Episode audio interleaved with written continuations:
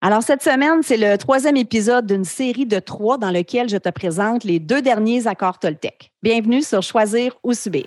Tu as l'impression de subir ta vie? Tu rêves de la choisir, mais tu sais pas par où commencer? Je te comprends parce que je suis aussi passée par là. Je m'appelle Chantal Gauthier et j'anime Choisir ou Subir. Ici, on élimine nos pensées limitantes pour enfin vivre selon nos valeurs. Bienvenue sur mon podcast où choisir devient possible.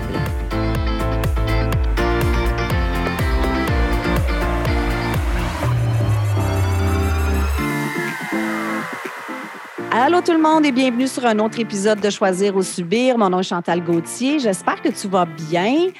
Euh, si tu nouveau nouvelle sur le show, j'en profite pour te souhaiter la bienvenue. Et je veux te remercier aussi de partager euh, les épisodes comme tu le fais si bien. Euh, si tu es nouveau nouvelle, je te rappelle, c'est un petit peu une règle que j'ai instaurée. Si tu un épisode et euh, que ça t'a aidé, dans un domaine de ta vie, euh, ça t'a aidé à grandir, à t'épanouir, tu as appris quelque chose, ou encore si tu écoutes un épisode, ça te fait penser à quelqu'un, que tu penses que quelqu'un pourrait en bénéficier, je te demande de prendre un screenshot, de le mettre sur tes réseaux sociaux, de taguer tes amis et de me taguer parce que c'est vraiment la meilleure façon de faire connaître le podcast à un plus grand nombre de personnes possible. Et je sais qu'il y en a plusieurs d'entre vous qui le faites. Il y en a plusieurs d'entre vous qui me suivez euh, depuis le début du podcast et je vous apprécie énormément. Alors, comme j'ai dit tantôt, cette semaine, c'est le troisième épisode d'une série de trois que j'ai décidé de faire sur le livre Les quatre accords Toltec, que je te recommande euh, d'ailleurs. Alors, si tu n'as pas eu la chance d'écouter les deux épisodes précédents, je te propose de le faire. Et cette semaine, je vais te, partager les deux derniers accords. Mais avant de faire ça, je vais faire un petit recap très bref de la semaine dernière. OK? Donc, on se souviendra que le, le premier accord Toltec, c'est d'avoir une parole impeccable. L'auteur décortique le mot peccable qui vient du latin peccatus qui veut dire péché et le im qui veut dire sans, donc sans péché. Et euh, il dit que le péché, dans le fond, c'est quand on va à l'encontre de soi, quand on va à l'encontre de qui on est vraiment. On se souviendra aussi qu'il y a trois niveaux de parole impeccable. Le premier niveau, c'est bien sûr les mots qui sortent de notre bouche. Le deuxième niveau, c'est nos comportements, hein, parce que la façon qu'on agit, c'est aussi notre façon de s'exprimer. Et le troisième niveau, c'est nos paroles intérieures, c'est-à-dire ce qu'on pense. Et ce qui explique, c'est que pour réussir à avoir une parole, une vraie parole impeccable, c'est qu'il faut que ces trois choses-là, c'est-à-dire ce qu'on pense, ce qu'on dit et ce qu'on fait, il faut que ce soit cohérent. Le deuxième accord, c'est de ne rien prendre personnellement. Hein? L'auteur nous rappelle que ce que les autres pensent et ce que les autres disent de nous, ça n'a rien à voir avec nous. C'est en fait un reflet de leur réalité, un reflet de leur croyance. Donc, c'est important de ne pas prendre les choses de façon personnelle. Alors, je te présente le troisième accord. Ne faites pas de suppositions. Et là, je cite l'auteur. Ayez le courage de poser des questions ou d'exprimer ce que vous voulez vraiment. Communiquez avec les autres aussi clairement que vous le pouvez afin d'éviter les malentendus et les drames. Avec ce seul accord, vous pouvez complètement transformer votre vie. Puis moi, je l'aime beaucoup celui-là parce que je pense que ça nous est déjà pas mal tous arrivé de vivre un malentendu avec quelqu'un parce qu'on a supposé à la place de l'autre ses raisons d'avoir dit telle ou telle affaire ou ses, raisons d'avoir agi de telle façon. Hein? On met le tort sur l'autre parce qu'on fait des suppositions sans même demander des explications. Donc, dans le fond, on interprète les faits et gestes de l'autre, on ne pose pas de questions, on ne clarifie pas la situation. Puis le problème, c'est que ces interprétations-là deviennent notre réalité. Tu sais, quelqu'un va vous dire quelque chose qui va vous blesser ou qui va vous heurter ou il va agir d'une certaine façon. Mais au lieu de poser des questions, qu'est-ce que tu as voulu dire ou qu'est-ce que c'était quoi ton intention, au lieu de clarifier la situation, on va pas plus loin, puis on interprète. Ça y est, il est choqué. Ça y est, euh, il m'aime plus. Hein? On interprète.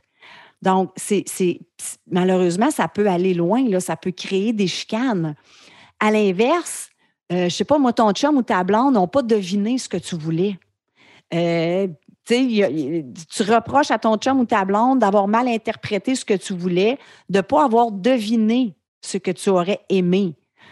moi, moi, ça, ça m'est déjà arrivé. Là. je suis très transparente. euh, en me disant, mais ben là, il me connaît pourtant, il aurait dû savoir que c'est ce que je voulais. Il aurait dû savoir de, me dire telle ou telle chose au lieu de, me dire telle ou telle chose. Non, sais, je me sens blessée par la réaction de l'autre parce qu'il n'a pas bien interprété mes signaux, mais dans le fond, là, c'est à moi de m'exprimer. C'est à moi de lui dire ce que je voulais vraiment, de donner des explications claires. Dans le fond, là, cet accord-là, ça revient tout à communiquer plus clairement. Donc, au lieu d'interpréter la réaction ou la non-réaction et de prendre ça personnel, hein, vous voyez comment les accords ici se, se mélangent, bien, on, on, va plus loin, on pose des questions, on clarifie la situation. Puis ce que l'auteur explique dans le livre aussi, c'est que on manque souvent de courage pour poser des questions. Parce que dans la majorité des cas, OK, puis là, on ne généralise pas, mais ce qu'il dit, c'est que dans la majorité des cas, on a été domestiqué à ne pas poser de questions parce qu'on ne peut pas déranger. Hein? Non, non, faut pas, pose pas de questions, là. C'est comme ça. Il ne faut pas déranger. Donc, euh, si on veut éviter des chicanes, des drames, on doit avoir le courage de poser des questions, de faire des demandes claires, d'avoir le courage de s'exprimer librement. Ensuite, c'est à l'autre de nous dire oui ou de nous dire non ou whatever, mais au moins, on va avoir l'heure juste, puis tous nos échanges vont être plus clairs. Puis on n'aura plus besoin euh, d'interpréter parce qu'on va avoir obtenu les réponses à nos questions, puis tout va être beaucoup plus clair. En terminant avec cet accord-là, l'auteur mentionne aussi que oui, on peut faire des suppositions envers les autres, mais on peut aussi faire des suppositions envers soi-même. Par exemple, euh, si tu supposes que tu n'es pas capable de faire X, Y, Z sans l'avoir expérimenté.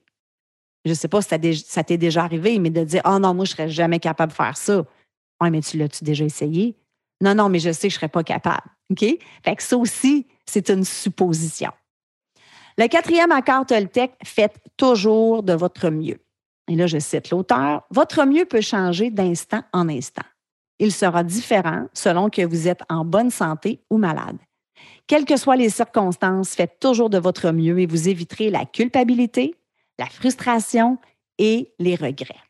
Donc, quand on parle de faire son mieux, ça peut être de faire son mieux dans la vie en général, hein, dans tous les sphères de votre vie, dans vos relations, au niveau professionnel, mais c'est aussi de faire notre mieux avec les trois accords précédents. Hein, de faire de notre mieux pour essayer d'avoir une parole impeccable, de faire de notre mieux pour ne pas prendre les choses personnelles et de ne pas faire de suppositions. Donc, c'est important de mentionner aussi que faire de son mieux, ça ne veut pas dire d'en faire trop ou pas assez. C'est vraiment une notion de juste équilibre. Puis comme la citation a dit euh, tantôt, votre mieux d'aujourd'hui va être différent de votre mieux de demain. Ça peut changer. Par exemple, euh, tu ne peux pas consacrer la même énergie si tu es totalement reposé que si tu es fatigué après une journée de travail ou si tu n'as pas eu une bonne journée ou si tu es malade. Ça, c'est correct. Il faut accepter que notre mieux peut changer d'une journée à l'autre. Donc, tout est une question d'équilibre. Puis l'autre chose qui est importante de mentionner, c'est qu'il y a juste vous qui le savez si vous faites de votre mieux. OK? Avec ce que vous avez à donner cette journée-là, avec votre niveau d'énergie du moment. Euh, il y a juste vous qui le savez. Quand vous vous couchez le soir, vous mettez la tête sur l'oreiller, est-ce que, est que vous avez tout donné? que ce soit au, niveau de votre entreprise, au niveau de vos relations, en toutes les sphères de votre vie, est-ce que vous vous avez fait de votre mieux. Il y a juste vous qui le savez ça. Si vous faites moins que votre mieux, ben vous n'allez pas être fier de vous. Puis ça, ça va entraîner une insatisfaction. Puis ça, ça peut avoir des répercussions sur la mise en application des trois autres accords. La plupart des gens agissent dans l'attente d'une récompense et non par plaisir de faire de leur mieux. Ça, j'ai trouvé ça vraiment super intéressant. Combien de personnes vont travailler chaque matin en attendant le week-end? Combien de personnes vont travailler chaque matin euh, en attendant que la paye arrive, dans l'attente de leur récompense? On travaille fort parce qu'encore une fois, dans le processus de domestication, on nous a enseigné qu'il fallait être productif et non parce que nous en avons envie. On travaille pour être récompensé par de l'argent. Puis là, arrive le week-end et pendant le week-end, on dépense notre argent et ainsi de suite. Hein? Mois après mois, année après année. Mais au final, ça donne quoi comme résultat? On ne se sent pas épanoui, on ne se sent pas heureux. parce qu'on est toujours dans l'attente de la récompense. Imaginez au contraire que toutes les actions que tu entreprends se font avec et pour le plaisir, en n'étant pas dans l'attente d'une récompense. La récompense, en fait, ça va être le sentiment d'accomplissement. Parce que tu aimes ce que tu fais, tu te sens valorisé, le sentiment d'avoir fait de ton mieux. L'auteur mentionne dans le livre qu'on ne devrait jamais faire quelque chose par obligation parce que c'est impossible de faire ton mieux quand quelque chose t'est imposé. C'est intéressant, hein? Puis là, je comprends, si tu écoutes en ce moment, puis tu as un job possiblement que tu n'aimes pas tant, mais tu es obligé de subvenir à tes besoins, c'est correct, là. En autant que tu poses des actions pour t'amener ailleurs plus tard. Donc, il dit qu'on devrait plutôt toujours faire des choses qui nous tentent. Donc, prenez action. Si jamais là, c'est ton cas, tu écoutes en ce moment, tu es dans une job que tu n'aimes pas, tu travailles juste pour la récompense, juste pour le week-end, juste pour la paye, prends action. Ça ne veut pas dire de lâcher ta job demain matin, mais ça veut dire de prendre action, de faire des, de, poser des gestes, commencer petit pour réaliser justement ton rêve plus tard, euh, mais de ne pas attendre? De mettre des actions en place maintenant. Donc, la dernière chose que je vais dire sur cet accord, c'est qu'en faisant de votre mieux, vous n'aurez plus de raison de ressentir de la culpabilité ni de vous juger négativement. La mise en place de ces accords, ce n'est pas fait du jour au lendemain. Ce n'est pas quelque chose qui va se faire du jour au lendemain. Même l'auteur dans le livre, il dit que lui, il n'était même pas certain d'être capable euh, de tout réussir ça. il a échoué plusieurs fois, plusieurs, plusieurs fois, mais il a toujours persévéré. Puis moi, j'ai le goût qu'on se donne un défi tout ensemble. Essayons pendant une journée entière, OK, de vraiment réussir chacun de ces accords-là. Pendant toute une journée, ayons une parole impeccable. Pendant toute une journée, ne prenons rien personnellement. Si quelqu'un vous dit quelque chose ou fait quelque chose, on ne le prend pas personnel. On fait de notre mieux à tous les jours et on ne fait pas de suppositions. J'aimerais qu'on se donne ça comme défi. Puis tu peux venir m'écrire sur les réseaux, hein, sur la page Facebook Choisir ou Subir pour me dire comment ça s'est passé pour toi.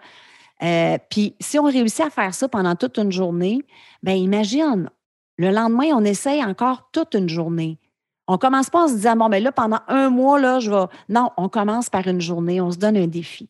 Donc, si ça tente, euh, moi, c'est sûr que ça va faire partie de, de, mon défi aujourd'hui et demain et après-demain. Alors voilà, c'était l'épisode de cette semaine. J'espère que tu as apprécié et sur ça, je te souhaite une belle semaine. Bye bye tout le monde.